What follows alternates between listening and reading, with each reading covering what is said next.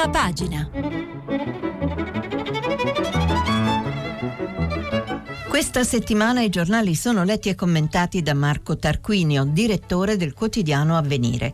Per intervenire telefonate al numero verde 800 050 333, sms whatsapp anche vocali al numero 335 56 34 296. Buongiorno, sabato 12 ottobre 2019. Ben ritrovati. Allora, da dove partire oggi?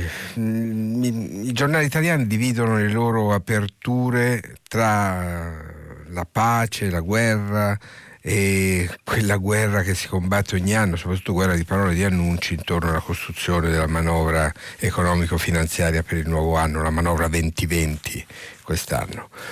E, mm, allora, essendo di fronte a questa scelta, a questo dilemma, se continuare a guardare eh, per prima cosa attraverso le prime pagine dei giornali italiani alla guerra che ha preso a infuriare di nuovo con l'invasione turca nel nord della Siria o al premio Nobel per la pace di cui avete tanto sentito parlare nelle ultime ore oppure la manovra, io prendo una via un po' diversa, stamattina apriamo con, altra, con un'altra questione, parliamo magari di una medicina dal volto umano, addirittura umanissimo, eh, con qualcosa di consolante per il nostro paese, non è un grande titolo, è sulla prima sta- pagina eh, della stampa, su, su, quella di avvenire, eh, trapianto record alle molinette, pensate per la prima volta in Europa, la seconda volta al mondo, la prima in assoluto era stata nel 2017 a Toronto in Canada, sono stati trapiantati quattro organi in un solo intervento. Noi spesso parliamo di mala sanità quando parliamo nostra, eh, del nostro servizio sanitario nazionale, eh, eh, ci lamentiamo delle disfunzioni che incontriamo. tendiamo a dimenticarci che il nostro è uno dei tre migliori sistemi sanitari al mondo l'Italia eh, ha fatto dei miracoli nei decenni che abbiamo alle nostre spalle per costruire all'interno del suo welfare una medicina capace di questo, come è accaduto alle Molinette di Torino dove sono stati trapiantati in sequenza con un'operazione durata 15 ore in sala operatoria eh, i polmoni, il fegato e il pancreas su un paziente di 47 anni, qualcosa di straordinario. 15 ore in sala operatoria, una prova di resistenza, di perizia, di intelligenza, di alta eh, capacità personale dei medici, di, di, di, una struttura funzionante. Ecco, questo è qualcosa che vale la pena di sottolineare come vale la pena di sottolineare che c'è un'altra sanità d'eccellenza in un mondo che abbandona tanti malati colpiti da malattie rare perché costa troppo studiare cure e realizzarle, accade anche che questa America eh, che è così lontana e così vicina ci racconti una storia eh, consolante che vorremmo diventasse esemplare. Eh, c'è una bambina americana, si chiama Mila, la troviamo sulla prima pagina del Messaggero e soprattutto su quella del Corriere della Sera che dà la grande fotocronaca a questa vicenda, La speranza di Mila, un farmaco solo per lei. Per la prima volta un farmaco è stato ideato e sviluppato per una sola persona, per curare un rarissimo difetto genetico, la bambina Mila Makovic ha il morbo di Batten, una malattia neurologica. Si curerà indovinate come l'hanno chiamato, con il Milasen, un medicinale pensato apposta per lei. Anche questa è speranza, casi eccezionali, eh, se vogliamo. E c'è anche una medicina cattiva o una finta medicina e questa la troviamo invece sulla prima pagina del mattino dove Mary Liguori e Marilu Musto eh, raccontano la storia del santone che truffa i malati di cancro con i soldi pubblici.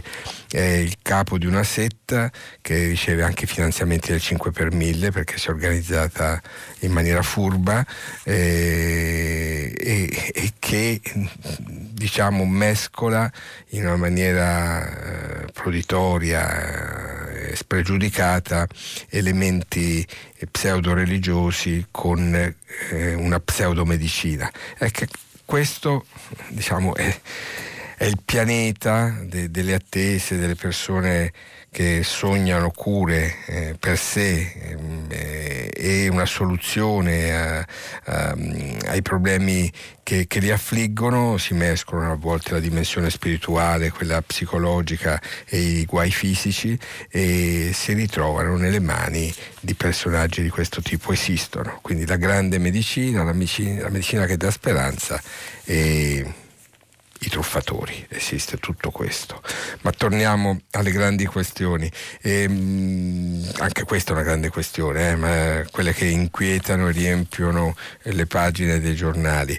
E, ehm, io ripartirei dalla pace e dalla guerra comunque e c'è più guerra che pace eh, nella scelta dei titoli principali dei giornali. Solo Avvenire sceglie di, di, aprire con il premio Nobel per la pace a questo straordinario personaggio che si chiama Abiy Ahmed, che è il premier etiope, quel premier etiope che sulla prima pagina del Corriere della Sera diventa il premier della pace che vince il Nobel. Non è il Nobel per la pace, un premio, ma è il premier della pace che vince il Nobel, quello che racconta Gian Antonio Stella sulla prima pagina del Corriere della Sera. Eh, Avvenire, vi dicevo, invece ci apre a tutta pagina il volto dell'Africa è il titolo, eh, dà conto appunto delle, de, di chi è il vincitore, un giovane politico che definisce eh, simbolo, è già diventato per l'Africa simbolo di riformismo, di giustizia sociale, di civile convivenza. Ha messo fine a un conflitto lungo vent'anni con l'Eritrea e sta rinnovando il suo paese. Paolo Lambruschi lo tratteggia così, lo chiamano senza troppi riguardi per la scaramanzia, il Kennedy africano, lo definiscono un mix tra Che Guevara e Macron. In realtà il premier etiope Abiy Ahmed, classe 1976 e ieri centesimo Nobel per la pace, è molto di più. Può diventare il leader della nuova Africa del terzo millennio. Ex militare è di etnia oromo, maggioritario in Etiopia, ma ai margini da sempre. Nei primi quattro mesi di governo è passata la storia per aver ordinato il rilascio di migliaia di prigionieri politici, legalizzato i gruppi di opposizione, aver avviato appunto i negoziati con l'Eritrea con cui l'Etiopia era ufficialmente in guerra dal 1998 avanti il racconto anche con le ombre, lo stesso fa sulla prima pagina della stampa Domenico Quirico, hanno avuto coraggio i signori del Nobel perché un riconoscimento per la pace è obbligatoriamente sempre speculare. Per porre fine a una guerra occorre che siano in due a stringersi la mano. Anche il conflitto tra Eritrea e Etiopia si è chiuso grazie all'accordo del coriaceo padre padrone dell'Eritrea Esaias Afeverki e del giovane premier etiope Abiy Ahmed Ali, mm, con un particolare, a volte eh, signori che assegnano il premio Nobel per la pace ci hanno stupito negativamente mettendo sullo stesso piano mm, diciamo, il lato buono e il lato meno buono delle trattative per costruire la pace. Bisogna farla sempre in due, quindi tutti hanno un ruolo fondamentale. Però che non ci sia quella simmetria che ha portato a dare il premio a, sia al premier etiope sia al premier eritreo non è una cattiva notizia, visto che il padre padrone dell'Eritrea, per usare l'espressione usata da Domenico Quirico, ehm, Afeverki Isaias è un personaggio che il premio probabilmente non l'avrebbe meritato. Meglio puntare su quest'altro volto, il volto dell'Africa ed è il titolo forte a centropagina anche eh, sulla prima del manifesto, il nome della pace, è molto lineare il titolo, Abiy Ahmed, premier etiope che dice un riconoscimento per l'Africa, lui stesso lo afferma e ancora sono finestre che si affacciano sulla prima pagina di Repubblica, la pace di Abiy Ahmed, fratello d'Africa, eh, vi ho detto del Corriere della Sera, l'abbiamo già visto, non tutti la prendono in positivo, eh, come fa anche il, eh, il, dubbio che stamane per la penna di Antonella Napoli racconta in prima persona in faccia a faccia con questo personaggio politico poco più che quarantenne che sta stupendo ehm, il continente, eh, che c'è così vicino e che sentiamo così lontano. Il titolo è Il dubbio c'è luce in Africa, il Nobel per la pace appunto ad Abiy. E, ehm, ci sono anche quelli che vedono ciò che non è stato fatto, non solo ciò che è stato fatto. Ad esempio un terzetto di giornali che fa titoli piuttosto eh, polemici. Il, il tempo beffa da Nobel per Greta, il premio va a uno serio. Vedete, eh, qui non conta ciò che è stato fatto, ma ciò che, è stato, che non è stato fatto. E lo stesso sulla prima pagina del giornale, disastro scampato, addirittura titolo a centropagina, quotidiano diretto da Alessandro Sallusti, niente Nobel a Greta, riconoscimento alla pace per l'Etiope. Avi diventa eh, l'occhiello, il titolo è dedicato a ciò che non è accaduto. E lo stesso sulla prima pagina di Libero, Greta rimane a bocca asciutta, senza Nobel, per fortuna non hanno voluto santificarla. Il riconoscimento al premio d'Etiope, anche qui è solo l'occhiello, non è il titolo. È un modo di affrontare le questioni e ve lo segnalo perché c'è un singolare coro che tocca ben tre testate con questa chiave. E, dicevo la guerra però tiene banco nei titoli forti, anzi la sporca guerra, un'espressione che si rincorre dalle pagine di Repubblica quella del manifesto. Sul manifesto è, titolo, è nel titolo del commento di Guido Viale, la guerra sporca fatta per procura, per conto dell'Europa ed è l'espressione che Viale usa in riferimento soprattutto al ricatto di Erdogan nei confronti dell'Unione Europea eh, di liberare un fiume di profughi dalla guerra siriana eh, attraverso la via di terra e di mare verso la Grecia e i Balcani. Mm, sulla prima pagina di Repubblica è il titolo riassuntivo che introduce un altro elemento polemico che abbiamo, eh, mm, vedremo è al centro di diversi editoriali stamane, la sporca guerra, la caccia ai curdi, che l'Europa sta a guardare. Sporca guerra a caratteri cubitali e che l'Europa sta a guardare è una sorta di sottotitolo che accompagna questa espressione forte. L'esercito turco avanza, già uccisi 350 terroristi, rivendicano i portavoce delle forze armate eh, turche, bombe sui civili e adesso Trump che aggiorna la linea, fermatevi o gravi sanzioni. Intanto si registra nella seconda riga del catenaccio sulla prima pagina di Repubblica l'appello del Presidente della Repubblica italiano Mattarella che ha parlato all'Unione Europea. Siamo marginali e sui migranti serve una gestione comune altrimenti rischiamo di essere travolti. Repubblica dà anche voce a un allarme, allarme foreign fighter di ritorno, sono i combattenti che sono andati a schierarsi con eh, i, i, terroristi e miliziani del Daesh, ISIS, ISIS chiamatelo come volete, comunque il califfato, quello che è stato a lungo il califfato nero di Raqqa, nel Siraq, e ci sarebbero cinque eh, di origine italiana che sarebbero sulla via del ritorno, vedremo ci saranno sviluppi su questo. Eh, andiamo avanti con la carrellata dei titoli. Eh, avvenire titola a centropagina, una grande fotocronaca, Turchia stop tardivo dagli Stati Uniti, Erdogan avanza in Siria mentre l'Europa prova a far sentire la sua voce a fatica, ricatti inaccettabili, il sì dell'Italia a sanzioni specifiche nei confronti della Turchia, l'editoriale affidata a Vittorio Emanuele Parsi, i balbetti degli ignavi, l'Europa e il bullismo di Ankara cara. Ancora eh, il, sulla prima pagina del Corriere le bombe, i droni, più di 100.000 in fuga, gli USA e la UE a Erdogan, fermatevi. E il fondo affidato a Paolo Mieli, l'ipocrisia europea sui curdi, le parole, i fatti a cui stiamo assistendo.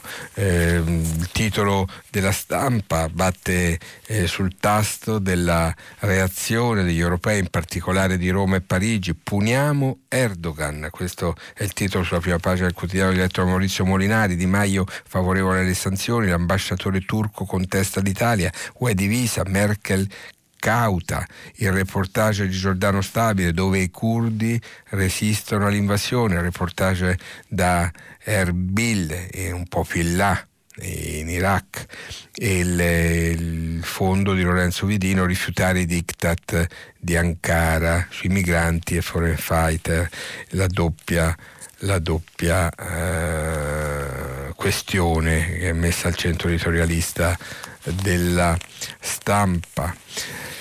Ancora è la fotocronaca centrale su questa dedicata sia sulla prima pagina del Messaggero sia su quella del Mattino di Napoli, e con toni anche diversi. Il mattino punta di più sulle sanzioni di Europa e Stati Uniti che sarebbero eh, in via di definizione, eh, mentre il Messaggero insiste anche sul ciò che la Turchia dice di la rivendicazione delle, dell'azione vittoriosa nei confronti di terroristi, ecco l'espressione usata nei confronti di tutti i curdi. La, ehm, la, questione affiora anche nell'editoriale che sulla verità Belpietro eh, firma oggi, Erdogan ricatta, Ursula arranca, l'Unione Europea è un fallimento. Anche qui la questione viene presa dal punto di vista della sferzata da affibbiare a questa Unione Europea non all'altezza del compito. Il, eh, come vi ho detto è anche eh, qualcosa che eh, concentra l'attenzione di diversi editorialisti, in particolare il, l'editoriale di Paolo Mieli sul Corriere della Sera, non protesteremo mai abbastanza per i torti che ancora una volta il popolo curdo è costretto a subire, scrive Mieli, ed è un bene che l'Europa vada avanti con manifestazioni, convocazioni a ambasciatore, qualche pur timida forma di ritorsione nei confronti della prepotenza turca. È una buona cosa altresì che si denuncia a gran voce la responsabilità del presidente statunitense in ciò che sta avvenendo da, eh, nel nord della Siria. Se Donald Trump non avesse ritirato i suoi militari, quel che è accaduto e quel che di terribile potrebbe ancora accadere non sarebbe stato possibile. Mieli rimette i puntini sulle i e riparte dalle cause di quello che sta succedendo di nuovo e poi si concentra sul punto, ma stride che questa generosa e pressoché unanime partecipazione all'apprensione per la sorte dei curdi si arresti all'improvviso di fronte a considerazioni più prosaiche circa l'opportunità di dare, ancora, eh, no, di dare ancora soldi al regime di Ankara perché continui a ospitare i profughi siriani, al momento più di 3 milioni e mezzo di esseri umani. Ed è forse proprio definire ricatto l'annuncio di Erdogan che in caso di lettura con l'Europa si riterrà libero di lasciare spatriare o espellere quei profughi assieme agli altri che arriveranno quale ricatto? si chiede Mieli. La verità è un'altra. Quel contratto del 2016 che ha consentito all'autocrate turco di incassare 3 miliardi di euro, di euro fu discutibile sotto il profilo morale. Ancora più duro il giudizio di Vittorio Emanuele Palzi sulla prima pagina di Avvenire. Ehm, da questo punto di vista parte dai balbetti della comunità internazionale mettendo sullo stesso piano diverse entità, ma eh, poi si concentra sui paesi dell'Unione, un discorso particolarmente penoso, scrive l'analista sulla prima pagina di eh, avvenire, mm, particolarmente penoso per i Paesi membri dell'Unione e per l'Unione Europea nel suo complesso. La pretesa di una UE potenza civile in grado di fornire attraverso la sua politica estera una guida un'ispirazione innanzitutto al suo vicinato è sempre più purtroppo un'illusione.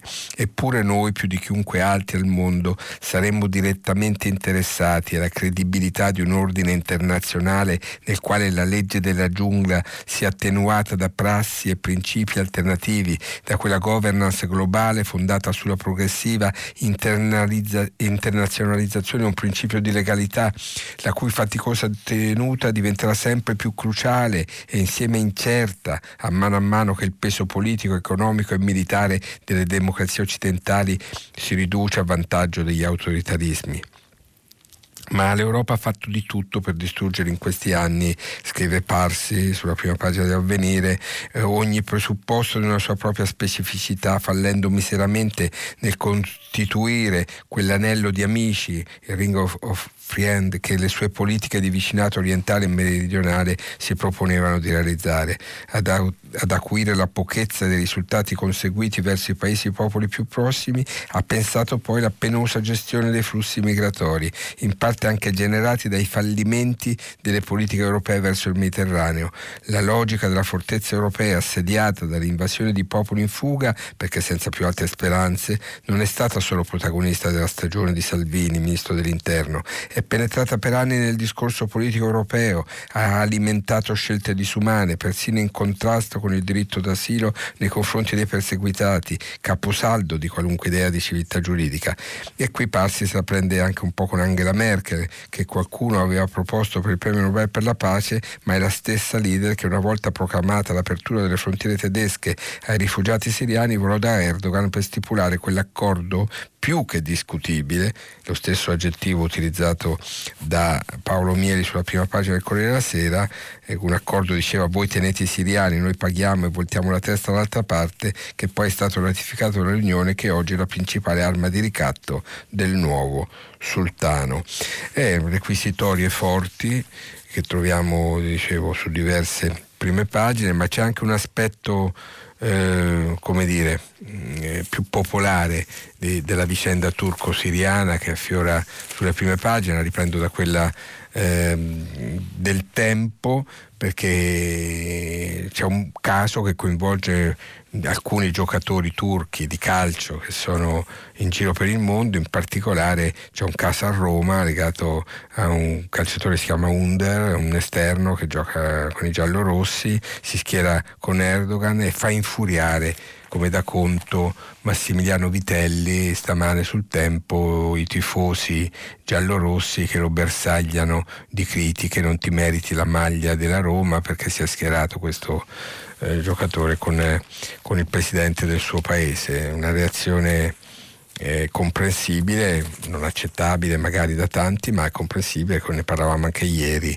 l'opinione pubblica turca è profondamente divisa, su questo si concentra il commento che Repubblica eh, dedica alla questione affidata alla penna di Michele Serra che ragiona eh, su ciò eh, che possiamo fare, che cosa possiamo fare di fronte a quello che sta accadendo nel nord della Siria con il rombare dei carri turchi, ma soprattutto nella sua riflessione Serra ci ricorda che oltre ai curdi c'è un altro popolo sotto schiaffo e bisognoso della nostra solidarietà, i turchi democratici che resistono non dimenticarsi mai che la realtà è sempre complessa e articolata. Mm? Questo, diciamo, la, la, carrellata tra la pace e la guerra, tanto spazio sulle prime pagine dei giornali anche oggi. E, mm, mi fermo ancora un attimo all'estero, dalla prima pagina del foglio, la notizia è su diverse prime pagine, la prendo da qui perché eh, parliamo di Brexit, avete sentito tanto anche di questo a Radio Tremondo però c'è Giuliano Ferrara che firma l'editoriale subito sotto la testata nel, nel, quotidiano diretto oggi da Claudio Cerasa, Johnson e l'accordo con l'Europa non è detto che accada ma ora l'impossibile può accadere e se accadesse sarebbe una bella lezione, tipici titoli eh, molto articolati del foglio sulla questione e Giuliano Ferrara si concentra sul fatto che mentre eh, tiene la scena con iniziative che somigliano, sembrano totalmente sovrapponibili a quelle che caratterizzano il presidente americano Trump e hanno caratterizzato nella fase in cui è stata il governo l'ex ministro dell'interno e leader del Lega Salvini in Italia, eh, in realtà eh, Bojo, Bo, Boris Johnson è capace di avviare un negoziato, quello che Ferrara definisce il tunnel nel quale si è eh, addentrato per portare forse il suo paese a un accordo che potrebbe eh, garantire un, eh, un risultato eh, per certi versi sorprendente e forse inevitabile. Se Bojo e i suoi partner del tunnel usciranno alla luce con un accordo trasformista all'italiana, scrive Ferrara, l'Irlanda del Nord contemporaneamente dentro all'Unione doganale britannica e dentro all'Unione doganale del mercato unico europeo, una piroetta all'altezza di un Giuseppe, il tutto sarà condito da una vaga promessa di transitorietà. Allora sarà difficile che l'accordo non diventi un fatto capace di superare le convenienze politiche partigiane e i famosi demoni della Brexit. Non è detto che accada, ma se accadesse prendere nota sarebbe una bella lezione. Poi il voto subito, questo ragionamento di Giuliano Ferrara sulla prima pagina del foglio. Qualcuno non ci crede molto su questo, ad esempio eh, un'opinione diametralmente opposta sulla prima pagina della verità la questione viene liquidata chi ha l'hard Brexit eh, eh, come una soluzione quasi auspicabile ne scrivono Fabio Dragoni e Giuseppe Liturri eh, ragionando su chi è che ha paura della, dell'uscita dura della Gran Bretagna dall'Europa soprattutto le banche vengono messe nel mirino sguardi diversi su questa eh, stessa grande questione. Ehm, andiamo avanti e arriviamo alle questioni della manovra economica che, come vi dicevo, è l'altra grande questione che prende diverse diversi titoli forti sulle prime pagine, è il titolo più forte sulla prima pagina del Corriere della Sera, manovra cambia quota 100, annuncia il quotidiano diretto da Luciano Fontana, l'ipotesi di allungare i tempi di attesa per chi sceglie la pensione anticipata, novità anche per il reddito di cittadinanza, meno vincoli per gli stranieri, probabilmente una delle questioni molto controverse perché eh, veniva legata anche a chi risiede da tanto tempo nel nostro paese, paga tasse, contributi qui, una manovra molto discutibile per i principi del nostro ordinamento e poi soprattutto una cosa attesa per i casi di cronaca che sono accaduti, si annuncia una stretta eh, a proposito della concessione del reddito di cittadinanza per gli ex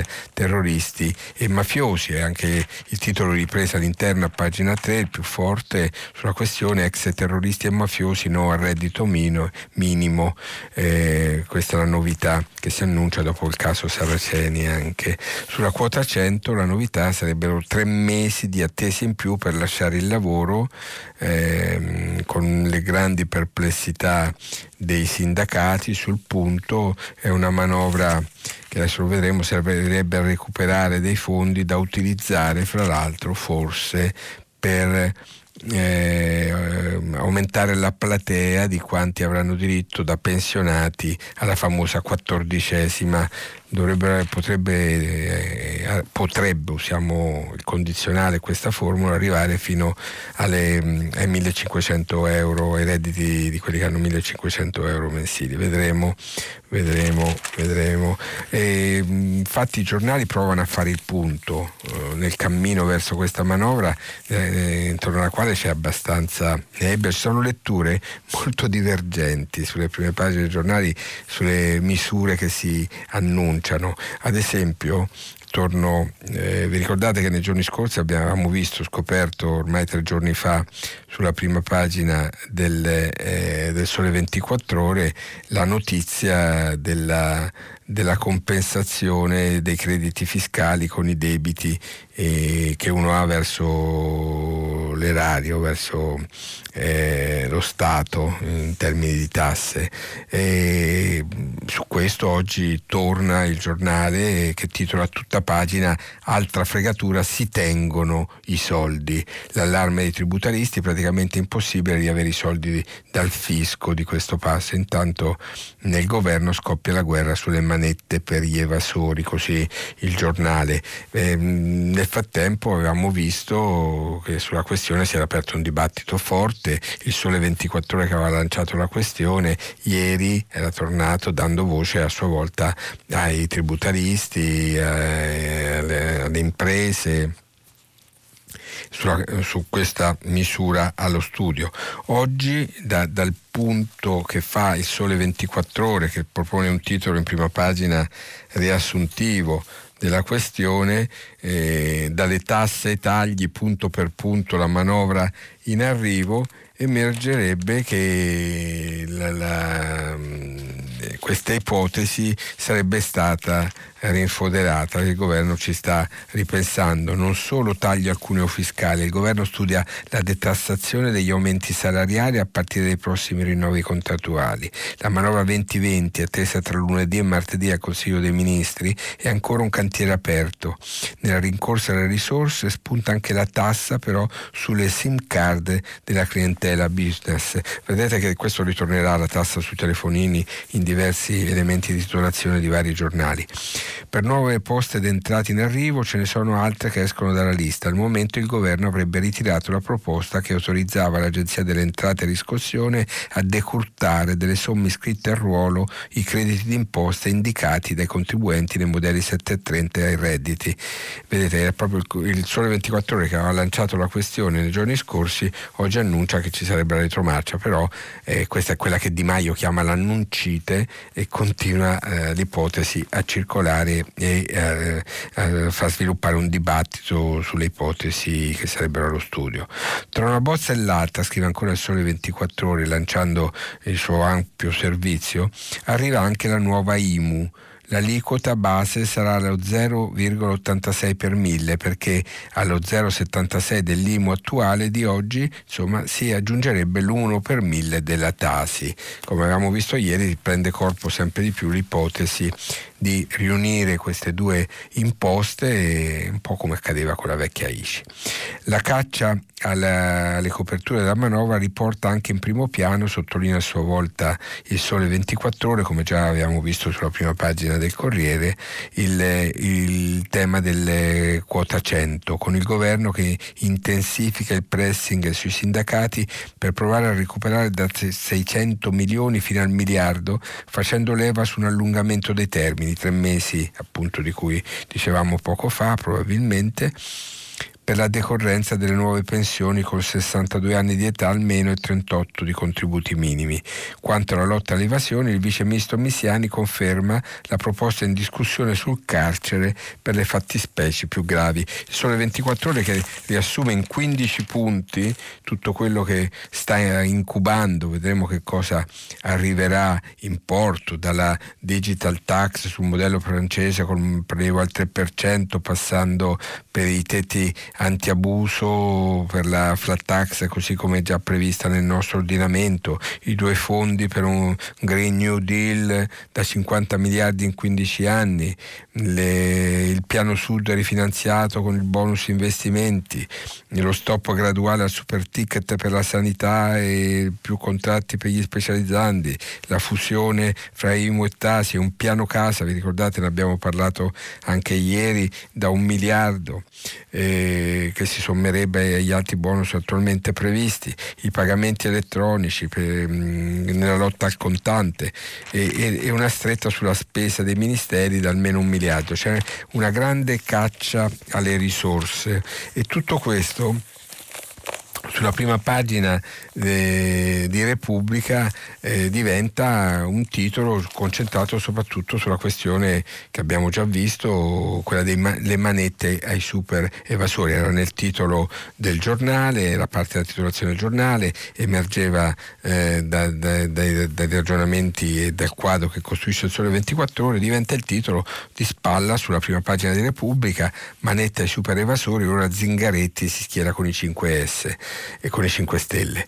Ma eh, il dibattito è molto aperto anche dentro il Partito Democratico, questa è la linea che sceglie nella sua titolazione Repubblica che affida l'approfondimento a Roberto Petrini e a, mm, a Valentina Conte, ma soprattutto affida il commento a Francesco Manacorda che definisce questa manovra che si sta precisando una manovra piccola piccola. Quale progetto di paese futuro viene fuori dalla legge di bilancio che la prossima settimana dovrà essere varata dal Consiglio dei Ministri? Si chiede il responsabile delle pagine economiche di Repubblica. È impossibile capirlo, non perché sia oscuro il progetto che muove le azioni di politica economica del governo, quanto per la scarsa incisività delle misure messe in campo e la conseguente sostanziale inefficacia della manovra nel disegnare una strada di crescita per l'Italia. Ricapitolando, ci prepariamo a una manovra che assegna 29 miliardi e quindi ne deve reperire altrettanti. Il primo problema notissimo è che si è deciso di non aumentare l'IVA e quindi solo per questo fine se ne vanno 23 miliardi. È da qui che parte il ragionamento e la critica di Manacorda che parla di una manovra piccola piccola e si concentra proprio sulla questione dell'IVA che non è stata eh, in nessun modo modulata eh, o aumentata in parte per il veto dei 5 Stelle che non vogliono un aggravio delle imposte indirette che potrebbe diventare un freno alla scarsissima crescita, un freno ulteriore alla scarsissima crescita prevista per il 2020. E però Manacorda sottolinea resta da dimostrare che un ritocco verso l'alto delle aliquote sui beni di lusso, unito magari a un ribasso calibrato di alcune categorie di prodotti e servizi di larga diffusione o di primaria utilità per fasce larghe della popolazione sia una misura che aumenta l'ineguaglianza e mette a repentaglio la crescita. Non è affatto convinto il commentatore di Repubblica, se ben studiati infatti conclude eh, potrebbe avere una misura di questo tipo effetti contrari e positivi a quelli temuti. Quindi questa è una delle critiche che continua ad aleggiare perché molte risorse vengono concentrate su questo, su questo fronte. Sulle manette agli evasori, eh, come su altre questioni, eh, ci sono diversi, diversi titoli. Repubblica, vi ho detto, vede che le manette ai super evasori continuano a essere una, una, una prospettiva concreta, come lo stesso fa il giornale, e vede questo Zingaretti che sta mediando fra i suoi più contrari a un aggravamento delle, delle misure in, in, questo senso e i 5 Stelle, e la, la, misura parte da, da, un'iniziativa del Ministro della Giustizia Bonafede, e le, sulla prima pagina di Avvenire ad esempio diventa una retromarcia, mm, ci, sta, ci si starebbe ripensando, ci sono molte più, più, uh, più prudenza sulla questione. Lo scopriremo definitivamente all'inizio della prossima settimana, per intanto il dibattito continua a eh, eh, infuriare e a svilupparsi giustamente. Su questo punto la manovra, vi segnalo anche dalla prima pagina di Libero, c'è un commento, Renato Farina, invece di arrestarli fate pagare le tasse agli evasori. Si scrive al dibattito anche il commentatore di Libero. Ehm, proposito di tasse, in un modo o nell'altro, questo mi dà occasione per leggervi un, il commento, il caffè di Massimo Gramellini stamattina intitolato diversamente Matteo e lo vedrete alla fine perché vi dico che riguardano anche le tasse. Se dico Matteo, scrive Gramellini stamane sul Corriere, probabilmente penserete a un prete in bicicletta o a un paio di politici che avevano l'Italia in mano e l'hanno persa davanti allo specchio. Invece all'estero il Matteo più famoso è Berrettini, che con i trionfi di questi giorni a Shanghai si è issato definitivamente nel gota del tennis mondiale. Berrettini ha qualcosa che lo rende interessante anche agli occhi di chi non segue lo sport. Contraddice l'immagine dell'italiano di successo. Siamo tutti cresciuti con lo stereotipo rinascimentale del talento estroso e collerico, imprevedibile però inaffidabile, simpatico e volgare, romantico e spietato, smanioso di piacere e felice di apparire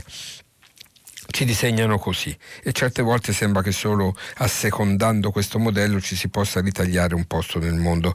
Berrettini non ha la scintilla di un Federer e nemmeno di un Fognini, lui sì, Federer cliché, ma ha altre doti, sa mantenere la calma, imparare dagli errori, detesta piangersi addosso e rifugge la ribalta mondana.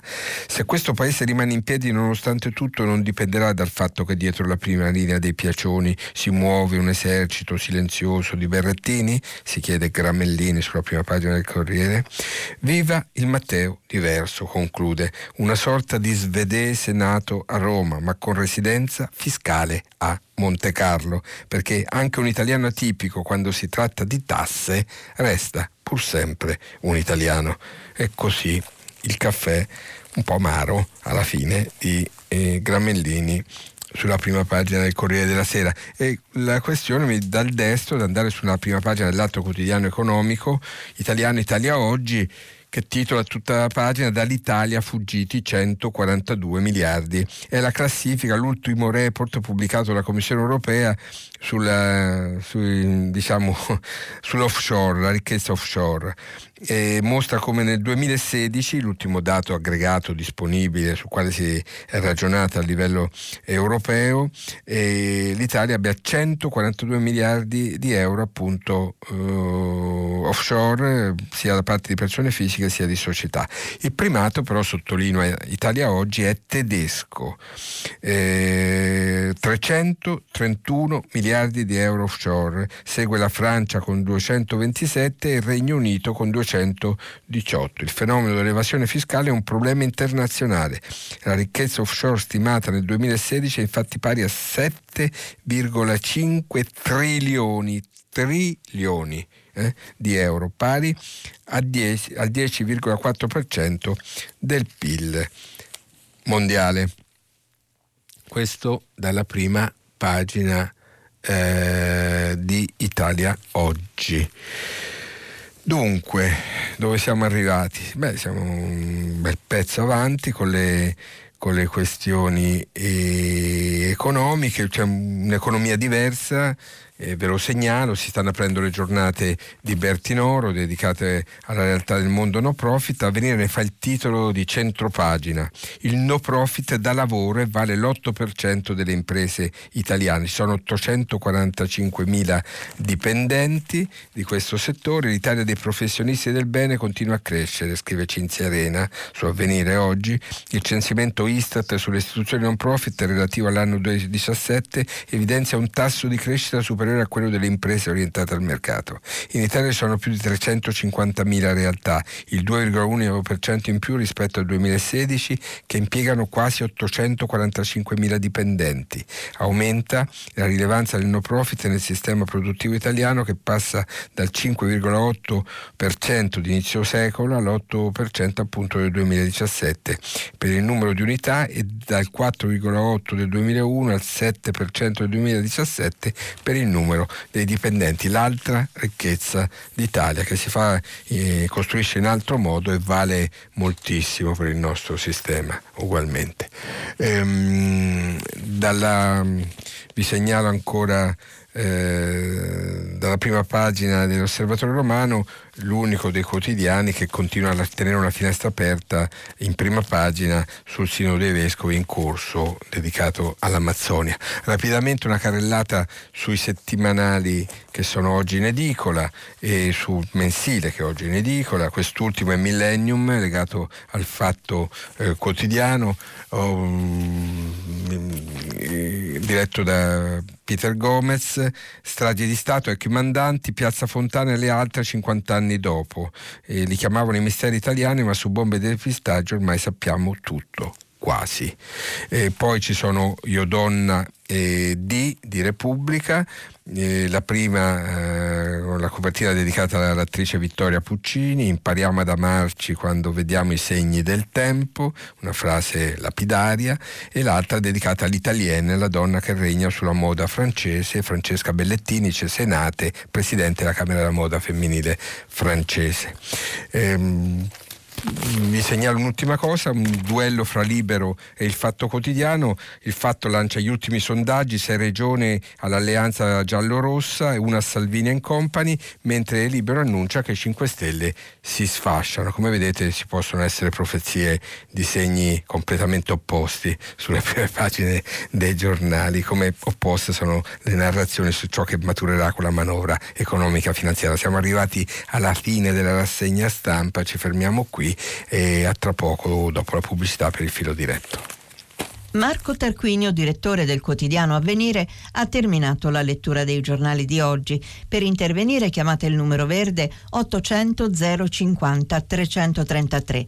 Sms WhatsApp anche vocali al numero 335 56 34 296. Si apre adesso il filo diretto di prima pagina per intervenire e porre domande a Marco Tarquinio, direttore del quotidiano Avvenire. Chiamate il numero verde 800 050 333.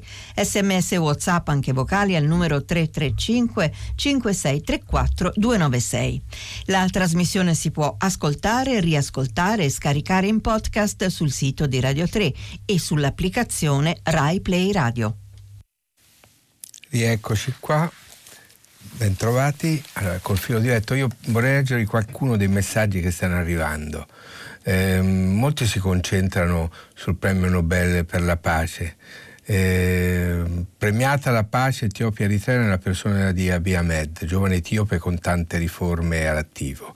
Ha aperto la prigione ai politici, un Nobel per la pace veramente meritato anche per ciò che ha promesso ci sarebbe da essere contenti se non che dall'altra parte Erdogan continua a seminare morte. Trump ha detto di fermarsi, ma così non è. Maria Luisa da Verona, ancora su questo premio. Eh, ma mm, comunque c'è uno che se la prende con, con, noi giornalisti perché dice ma com'è che non, che non lo conoscevamo questo, questo, di, questo premier etiope così, così, importante. Non ho letto nulla sui giornali italiani, scrive Pierluigi, che riguardi un personaggio così avvincente. Eh, deve essere una levatura fuori dal normale. Però leggo tutti i giorni dei politici italiani eh, assolutamente mediocri, se la piglia in particolare Pierluigi con eh, il leader della Lega Salvini. Mi chiedo come sono diretti i nostri giornali. Ma insomma, di, del premier etiope se ne è parlato un po'. Certamente il giornale che io dirigo, non voglio salvarmi l'anima, ma grazie anche ai miei colleghi degli esteri molto bravi, me l'hanno segnalato per tempo, l'abbiamo, l'abbiamo valorizzato a più riprese. Poi qualcuno va sulla questione dei, dei, dei paradisi fiscali. Scrive Simone, fino a che l'Europa non avrà annesso Monte Carlo e i paradisi fiscali, eliminando ogni relativo privilegio, i discorsi sull'evasione saranno chiacchiere annettere Monte Carlo. Beh, è difficile annettersi qualcuno, ma fare un'unione fiscale sarebbe una gran bella cosa. Allora, proviamo a partire con le telefonate. Pronto? Buongiorno, Antonio Salvati, chiamo da Roma. Buongiorno signor Antonio. Innanzitutto complimenti per la sua conduzione, soprattutto per il giornale che dirige, che io leggo assai volentieri. Ah, grazie. E credo che avete fatto molto bene a dar ampio spazio alla nomina al premio Nobel, allo spazio al riconoscimento al premier etiope Abiy Ahmed il Nobel per la pace. Sì. In tal senso io volevo sottoporle alcune considerazioni sul continente africano che noi continuiamo, noi italiani e noi europei, a concepire come una sorta di minaccia alla nostra serenità giustamente sottolineava Mario Giro, noto profondo conoscitore di cose africane, che il continente africano è una terra di movimenti in movimento e che quel continente si stanno giocando molte partite importanti che cambiamenti antropologici e culturali assieme alla possibilità di accedere all'informazione globale hanno reso gli africani, soprattutto i più giovani, perché in fondo il premier etiope è un giovane, hanno reso gli africani più consapevoli delle loro aspettative. In tal senso io volevo chiederle questo, un parere su questo. Io eh, sono convinto che l'Africa avrà un peso indiscutibile per il futuro dell'Italia e dell'Europa, ha delle tante opinioni e anche al di là del fenomeno migratorio. Quindi cosa quali modalità sviluppare per, rendere, per renderci consapevoli di questo? Cioè, c'è anche addirittura chi ha parlato di, usando la famosa frase aiutarli a casa nostra, aiutarci a casa loro, e in questo senso. E quindi come creare una corrente di opinione che renda edotti tantissimi italiani. Il suo giornale fa molto in questo senso, però volevo sentire la sua opinione. Grazie signor Antonio. Eh, la, la, questione è molto, molto seria, c'è anche un altro messaggio che è arrivato via sms che batte sul punto, finalmente si evidenzia che è possibile uscire dal cliché dell'africano insulso che scappa da casa, stavolta il Nobel ha un senso, non si sfugge da se stessi, come ci insegnano i curdi, i Ketenunca, a qualsiasi latitudine, i peccati capitali del nostro tempo contro la natura e contro noi stessi sono il, il viaggio compulsivo di cose e persone il concepimento irresponsabile. La butta alla fine in maniera un po' sconfusa secondo me, però la grande questione è la rottura dei cliché, è quello che lei ha toccato signor Antonio. Eh, noi parliamo dell'Africa come di un enorme problema, il continente africano è, è una realtà di straordinaria vitalità, al proprio interno ci sono appunto leadership nuove come quella di Abiy Ahmed estremamente interessanti, c'è una capacità di costruire il futuro eh, anche in contraddizione con le correnti che sembrano dominare eh, la politica internazionale, mentre infuria nel mondo la guerra dei dazi, 52 stati africani su 55, anche per la spinta dei nuovi leader come Abiy Ahmed, hanno costruito per la prima volta un'unione doganale abolendo i dazi fra di loro, è cosa delle scorse settimane, ha avuto poco rilievo sulla stampa, la consideriamo un qualcosa che forse non ci riguarda pienamente, invece dovremmo renderci conto e ci riguarderà sempre di più. È un continente, come sappiamo, in crescita demografica molto eh, forte. Nei prossimi anni, e tutto questo lo apprezzeremo ancora di più, vuol dire che è un continente con problemi e con grandi energie è un continente enorme nel quale bisognerà saper mettere a frutto le ricchezze che ci sono, che oggi vengono depredate, portate eh, lontano, è ancora un continente con un saldo negativo, a proprio svantaggio nel rapporto con il resto del mondo. Eh, tutto questo ci dice che l'Africa non è solo un luogo dal quale scappare, ma un luogo, come diceva lei, al quale guardare. Come farlo? Io faccio la mia parte eh, come comunicatore, cerco di raccontare le luci e le ombre di una grande realtà umana e ambientale che ci riguarda, che è un passo da noi, so che come europei dovremmo avere la, la, consapevolezza che esiste una dimensione euroafricana come ne esiste una euroasiatica, ma noi da mediterranei sappiamo che questo bacino eh, ci, nel quale siamo sponditi, rimpettaie collegate eh, da secoli, è mm, una realtà che eh, può incubare una grande ricchezza umana, economica e civile se sappiamo concepirlo come qualcosa di profondamente collegato, appunto di unico, non come un muro d'acqua che separa noi e loro e basta. Eh, non siamo solo una terra promessa d'approdo, noi c'è una grande ricchezza umana e dal punto di vista economico delle risorse che sta dall'altra parte del mare. Saperla vedere significa fare politica e preparare il futuro. Mi auguro che avremo anche in Europa dei leader all'altezza della statura del premier etiope. Pronto? Pronto, buongiorno, sono Bernardo da Sant'Ambrosio di Torino. Ieri, ascoltando Bernardo. le motivazioni del premio Nobel del, dato all'Etiope, si parla anche delle interferenze che la Turchia fa in Africa, Africa orientale in modo particolare, logicamente anche un po' in Libia perché sappiamo benissimo che Erdogan le, le, l'occhio sulla Libia l'ha sempre avuto. Ma alla base di tutto questo ci sono due particolari da non trascurare. Il primo la stupidità di un presidente degli Stati Uniti che blatera, non sa quel che dice e poi cerca di porre i ripari, ma intanto ha provocato i disastri. E poi c'è un uomo invece un uomo che si è eh, appropriato del radicalismo musulmano, religioso. Prima cosa che ha fatto, che cosa ha fatto? Ha, ha abolito il laicismo della Turchia, tanto eh, invocato, tanto messo in, in pratica da Ataturk. Questa cosa nessuno ne ha parlato, nessuno si è reso conto che con l'abolizione del laicismo della Turchia dava incontro a lotte di religione sfruttando la religione per motivi personali. Erdogan sta facendo questo, ha appoggiato il califfato, non dimentichiamolo mai che i capici della sua famiglia sul contrabbando di petrolio eccetera con il califfo eh, dell'ISIS no, erano denunciati da tutti, peccato che quelli che l'hanno denunciato in, in Turchia sono tutti in galera, guarda caso. Ma allora la comunità mondiale, non parlo dell'Europa che è poca cosa, vuol rendersi conto di questi pericoli che ci sono o si continua a fare gli struzzi? Signor Bernardo, domande di grande attualità, quella che propone mi pare che ci sia un soprassalto di consapevolezza e un tentativo di farsi sentire. Condivido, eh, non per nulla ho pubblicato l'editoriale di Vittorio Parsi sulla prima pagina di Avvenire oggi, le perplessità sulla capacità del mondo di rispondere in maniera adeguata alle sfide che arrivano da Erdogan.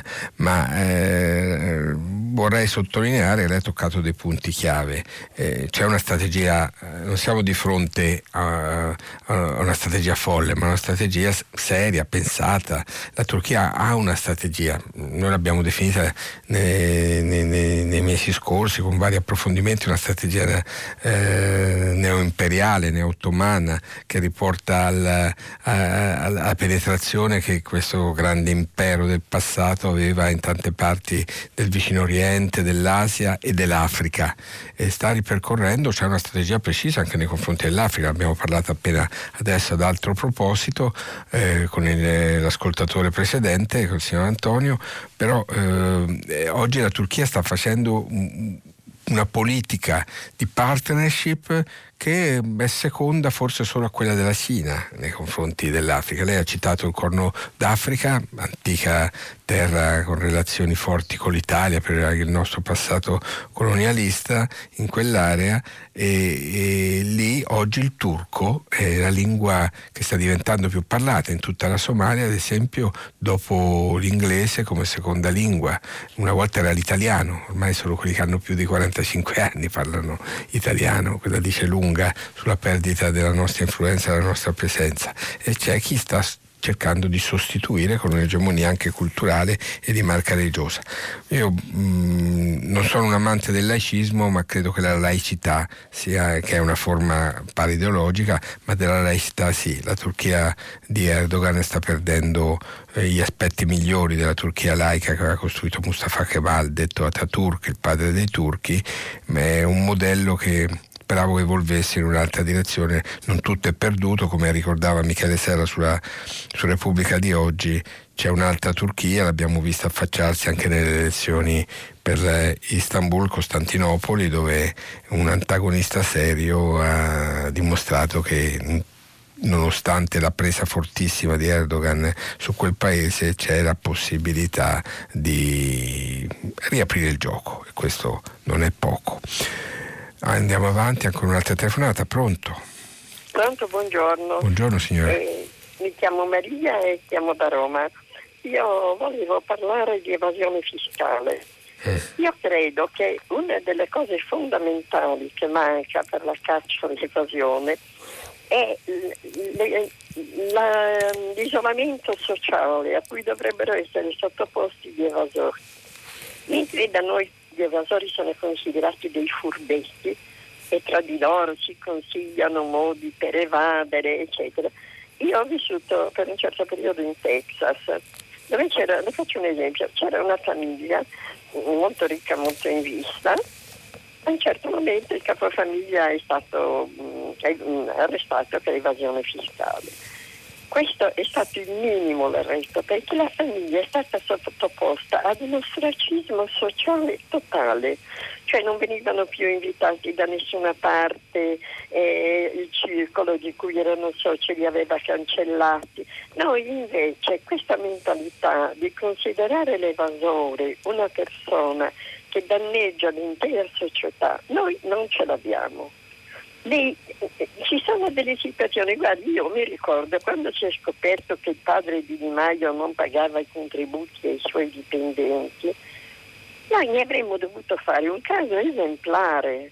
Cioè, invece noi lo abbiamo fatto ministro del lavoro e lui era socio di questa società al 50%. Poi c'è stata la vicenda di Salvini, eh, dei diciamo della Lega, che è stato scoperto che avevano mm, sottratto 49 milioni che dovevano essere dati al partito se li sono presi così e, e quelli continuano a parlare di onestà. Questo è una cosa, secondo me, fondamentale, quello di isolare gli evasori, mentre da noi sono i furbetti.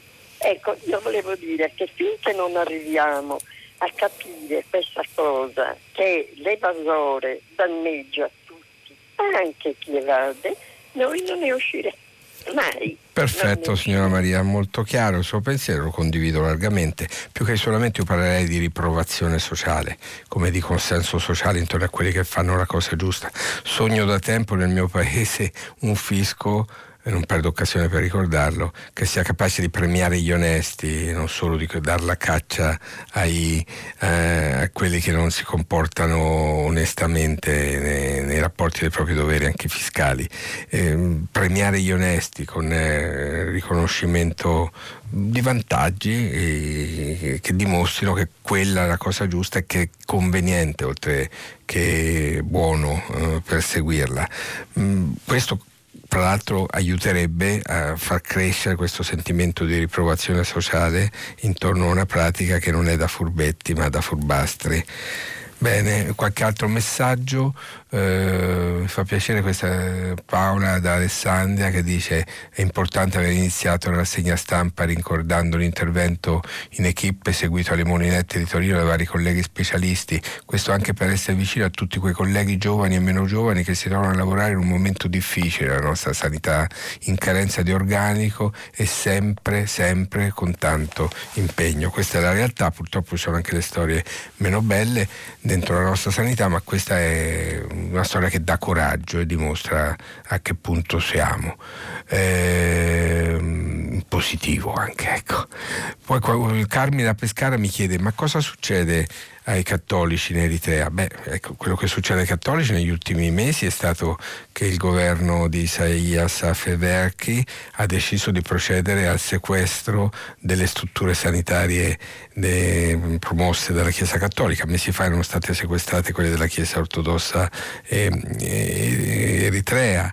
Eh, sono le strutture più vicine alla gente, ai poveri, che consentono a persone che vivono nelle zone periferiche del paese di avere una sanità all'altezza, sostenute anche dalla solidarietà eh, di, di, tante realtà italiane, fra l'altro mi piace sottolineare, noi abbiamo scritto molto, non è una questione che abbia trovato grande spazio sul resto della stampa, è uno dei processi per cui si comprende come mai dall'Eritrea ci sia un flusso incessante di profughi, una, tutta un, un'Eritrea giovane che, sta, cioè, che fugge da questo paese, non per caso, dovremmo tenere molto di più gli occhi su quella realtà che è stata per così tanti anni eh, parte anche della nostra vicenda di italiani perché è stata la prima colonia eritrea, eh, quella eritrea è stata la prima colonia d'Africa dell'Italia ed è anche quella legata in maniera più profonda eh, in tanti modi alla nostra storia, ce ne siamo dimenticati un po' però è una persecuzione che riguarda diverse religioni, non solo mh, e diverse confessioni cristiane e che riguarda tutto il popolo eritreo. Questo è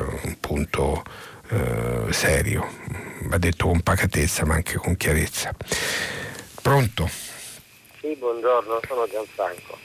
In questo momento... Da dove chiama signor Gianfranco? Chiamo da Catania. Sì, mi dica. Eh, è una voce un po' fuori dal coro, ma eh, ritengo che una riflessione a proposito del suo primo eh, intervento sulla sanità, eh, su quella operazione di trapianto di quattro organi, eh, andrebbe effettuato in quanto secondo me un intervento del genere è un po' accademico, cioè è qualcosa che serve a, a dare lustro, a dare importanza, ma alla sanità di fatto serve poco. È come è stato detto che non si, non si curano i malati di, di, malattie rare perché non ci sono i soldi, penso che un qualcosa del genere sia da assimilare a questo tipo di, di, di, di operazione, perché innanzitutto non si comunica, non si sa mai come, come questa gente che, che tipo di, di, vita avrà,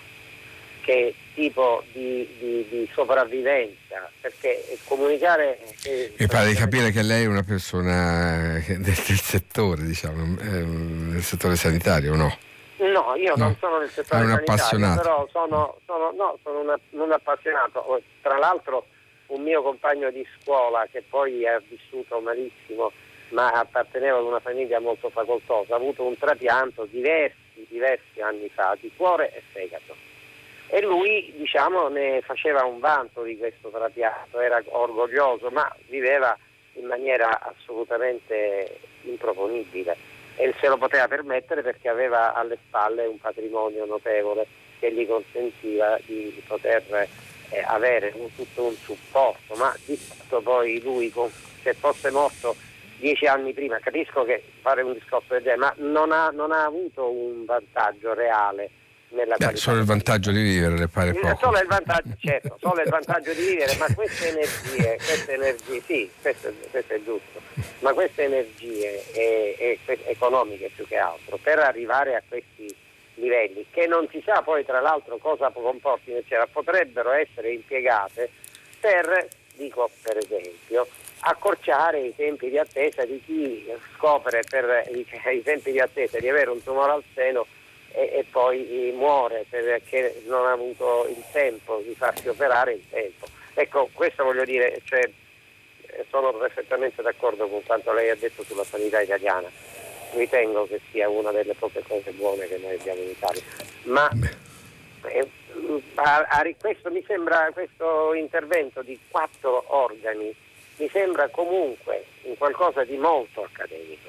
Vabbè, eh, siamo già franco. No, io dico così, è un'idea e ritengo che comunque eh, la, la, la, l'opinione pubblica andrebbe informata sul decorso operatorio, cioè dopo che gli hanno certo, questo, questo... Questa persona come ha vissuto, come vivrà, come sta vivendo. Vediamo, vediamo se siamo all'altezza della sfida che ci lancia come informatori.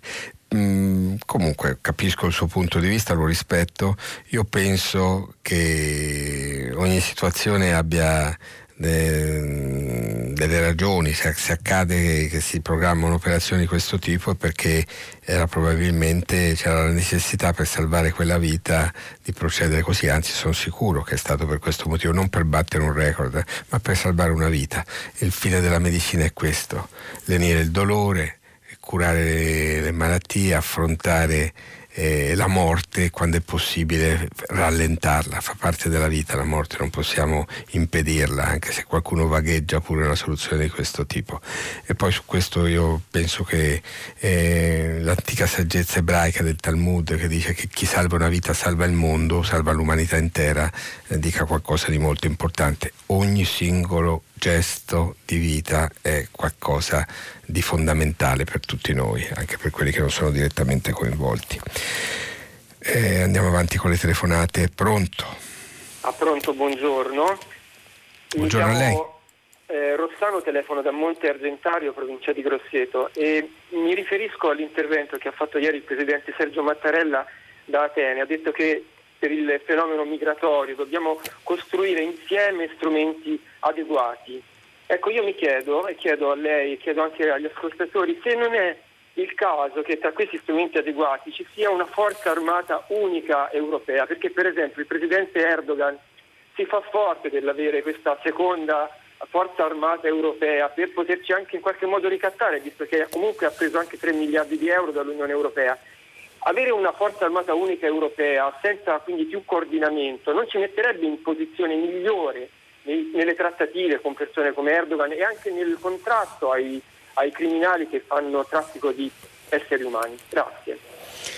Eh, devo dire che è una, è una, prospettiva più che sensata quella che lei indica, signor Rossano. Eh, L'Europa crescerà, eh, avrà un ruolo da giocare quando avrà una politica eh, estera e di difesa davvero comune.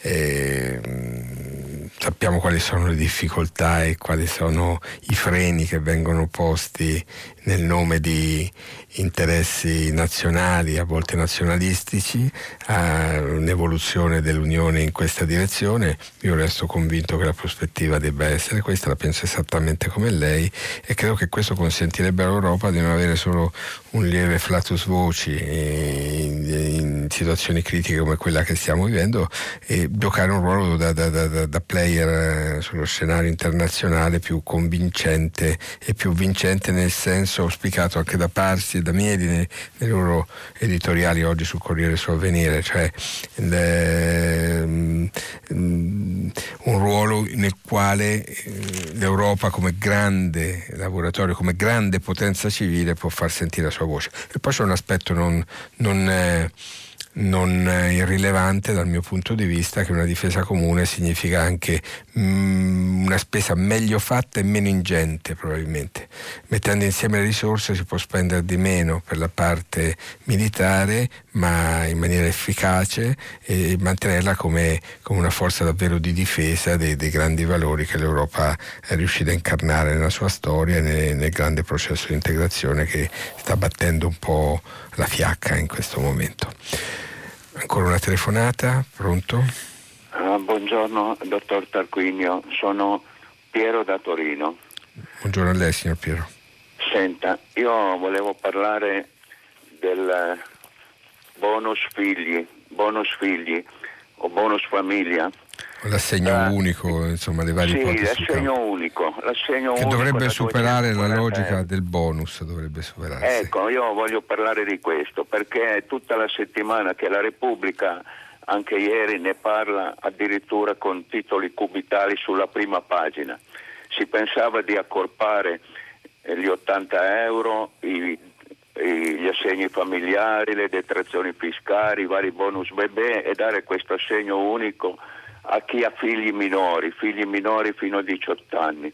In Italia abbiamo 25 milioni di famiglie, undi, di famiglie un, 11 milioni hanno figli, 14 milioni sono senza figli, così mi scrive la Repubblica. Questo bonus però sembra che sia stato bocciato.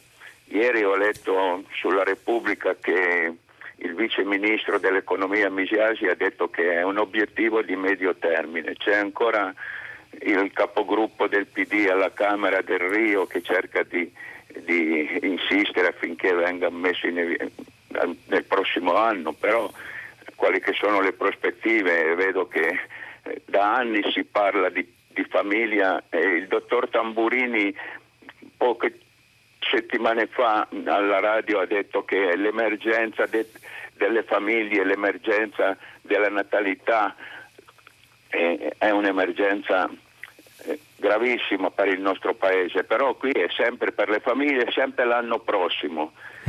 È stato istituito due, mm, in queste ultime due legislature il Ministero della Famiglia, è vero che è un ministero senza portafoglio, quindi non hanno soldi, però eh, questo articolo 31 che la Costituzione specifica e dedica eh, eh, alla famiglia viene sempre disatteso. Io volevo sapere da lei cosa ne pensa di questa situazione, perché adesso si, si dà ancora gli 80 euro a, a famiglie senza figli che hanno redditi da 3.500 4.000 euro al mese, quelli no, beh, quelli non, non, arrivano agli 80 euro a chi ha un reddito di quel Guardi, tipo. Però non è questo. Guardi, quello... Dei, sì. Ne conosco io due che hanno dei fun... ci sono dei funzionari, uno di banca, uno di una grande impresa che hanno 2.500 euro il marito e 1200 300 ah, ecco. ah reddito, reddito, familiare lei sommava reddito familiare certo. sto parlando sono sì, 3.500 certo, 4.000 certo. euro e beccano l'80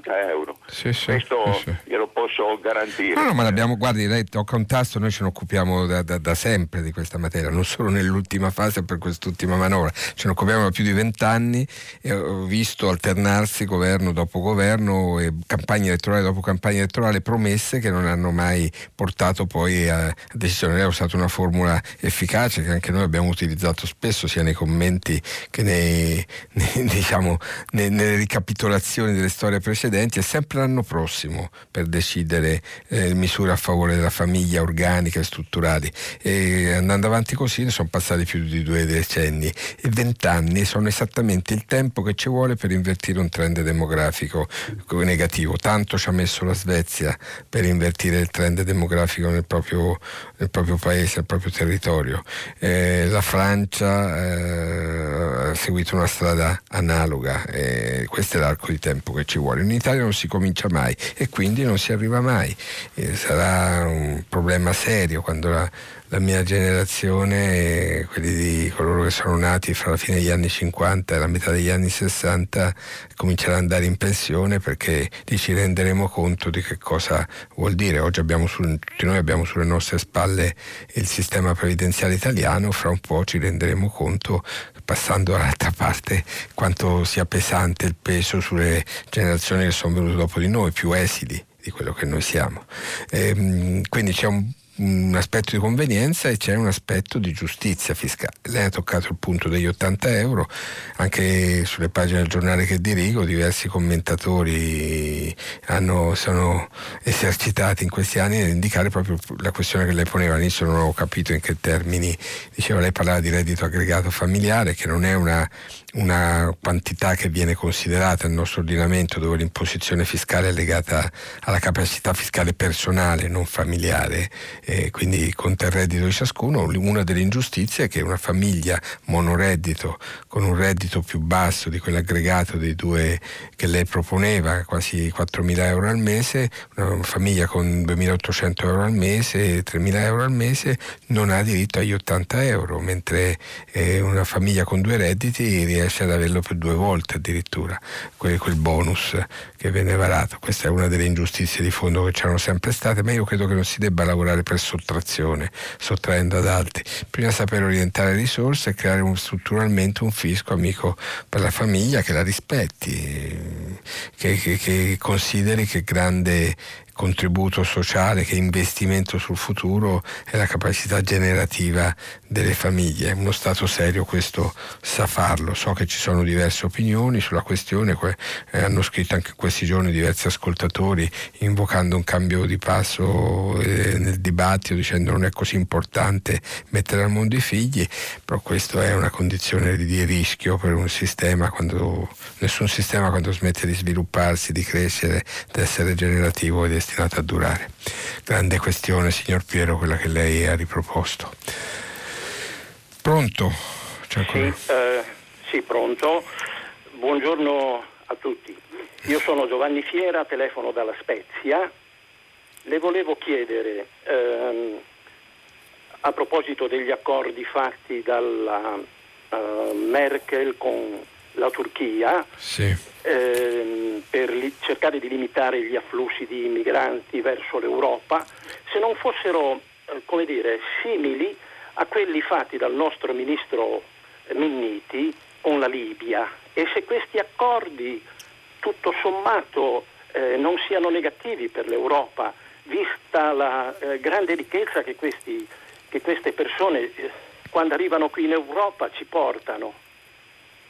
Eh, signor Giovanni, lei sa come la penso sul punto, credo, ne abbiamo parlato in questi giorni. Il mio giornale ha sviluppato anche una lunga inchiesta per la firma di Nello Scavo su, su come sono stati strutturati questi, questi, accordi con la Libia. Ne ha scritto tanto anche Paolo Lambruschi, un altro degli inviati di Avvenire, che conoscono bene gli ascoltatori di prima pagina perché conduce questa trasmissione da qualche anno. E, ecco, Mm, fare accordi di questo tipo immaginando di risolvere la questione con un paese di transito che diventa il paese carcere per persone, nel caso dei, dei rifugiati siriani in eh, Turchia stiamo parlando di persone che sono in fuga dalla guerra, eh, la situazione eh, della Siria è impressionante, è un paese nel quale ci sono al proprio interno quasi 6 milioni di sfollati, di persone fuori dalle proprie case e ce ne sono quasi altrettanti che sono fuori dalla Siria. Quindi è come se l'Italia avesse 30 milioni di sfollati in proporzione alla propria popolazione. Non so se ci rendiamo conto di cosa può significare questo. Ecco, io credo che accordi di questo tipo che servono a congelare il problema senza guardare in faccia la, la situazione delle persone siano molto gravi. Non tutte le persone che sono in Turchia se ne vogliono andare, molti vogliono tornare a casa propria, vogliono tornare e restano nel paese più vicino. Ci sono altri quasi 2 milioni di persone che sono in Giordania eh, ce ne sono eh, almeno un milione e otto, forse due, in Libano, un paese di appena 4 milioni di abitanti che ospita quasi la metà della propria popolazione in termini di, di profughi sistemati in questo, piccolo, in questo piccolo paese che equivale a una regione italiana più o meno come estensione territoriale. Ecco, questa è la realtà vera. Eh, pensare di risolvere le cose trasformando paesi di transito in, in carceri a cielo aperto eh, crea le condizioni per... Eh, per ingiustizia e per i ricatti che vengono esercitati di fronte all'Europa intimorita. Vanno inaridite le fonti delle guerre che producono movimenti di massa eh, di queste dimensioni, vanno inaridite le ingiustizie economiche che, eh, predatorie che costringono le persone a cercare eh, anche altrove fiducia. Ma ricordiamoci che eh, non è eh, tutto il movimento in fuga verso l'Europa. L'80% dei profughi e dei migranti d'Africa restano dentro il continente africano e non intendono attraversare il mare. E lo stesso riguarda i profughi da altre situazioni del vicino Oriente. Questo vale anche per il resto del mondo, l'America Latina, l'estremo Oriente, il sud-est asiatico. Ecco, questo dare alcuni termini della questione. Il discorso sarebbe molto lungo, magari lo continueremo, lo continueranno altri. Ancora una telefonata, pronto? Siamo quasi agli sgoccioli, abbiamo pochissimo tempo, ma sentiamo, vediamo se riusciamo. Pronto? Pronto? Sì, signora, buongiorno. Buongiorno, mi chiamo Franca Fabri, la chiamo da Milano. La mia domanda riguarda i femminicidi in Italia, dove viene uccisa una donna ogni 72 ore le faccio un breve resoconto. Sia breve perché abbiamo pochi istanti, abbiamo un minuto. 2017 149 uccise, 2018 123, un lieve calo che però nel 2019 pare superato. Ecco, le volevo fare, la domanda è questa. Mi chiedo e le chiedo perché i media attribuiscono più o meno velatamente la causa della tragedia al comportamento della vittima mi ha deriso, ha esclamato una delle ultime uccise. Eh, un altro giornale ha detto bisogna scavare nella vita della donna. L'uomo sul suo passato e sul suo comportamento è taciuto. Sul manifesto del primo ottobre scorso, la scrittrice Lea Melandri, fondatrice... Signora, io devo, le devo chiedere scusa, ma abbiamo finito praticamente il tempo. La sua domanda è molto forte, mi, mi, le chiedo ancora perdono per averla interrotta. Eh, la questione è molto seria, non esiste mai un esimente rispetto all'atto atto violento e addirittura omicida di confronti di un'altra persona e soprattutto nei confronti di una donna da parte dell'uomo che le sta accanto da marito, da compagno. Questo eh, deve essere molto chiaro, altrimenti non ne usciamo. Ecco, io credo dirigo un giornale che cerca di essere attento su questo, ma anche altri lo fanno, è importante che continui a essere così. Vi ringrazio per l'ascolto che mi avete dato, per il nostro lavoro comune qui a prima pagina. Eh, passa la linea al GR3 ci sentiamo domani. Buona giornata a tutti da Marco Tarquinio.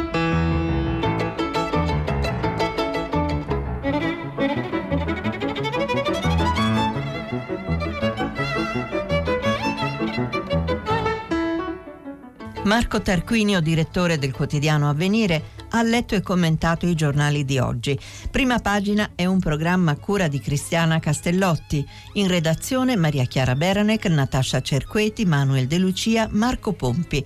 Posta elettronica, prima pagina chiocciolarai.it. La trasmissione si può ascoltare, riascoltare scaricare in podcast sul sito di Radio 3 e sull'applicazione Rai Play Radio.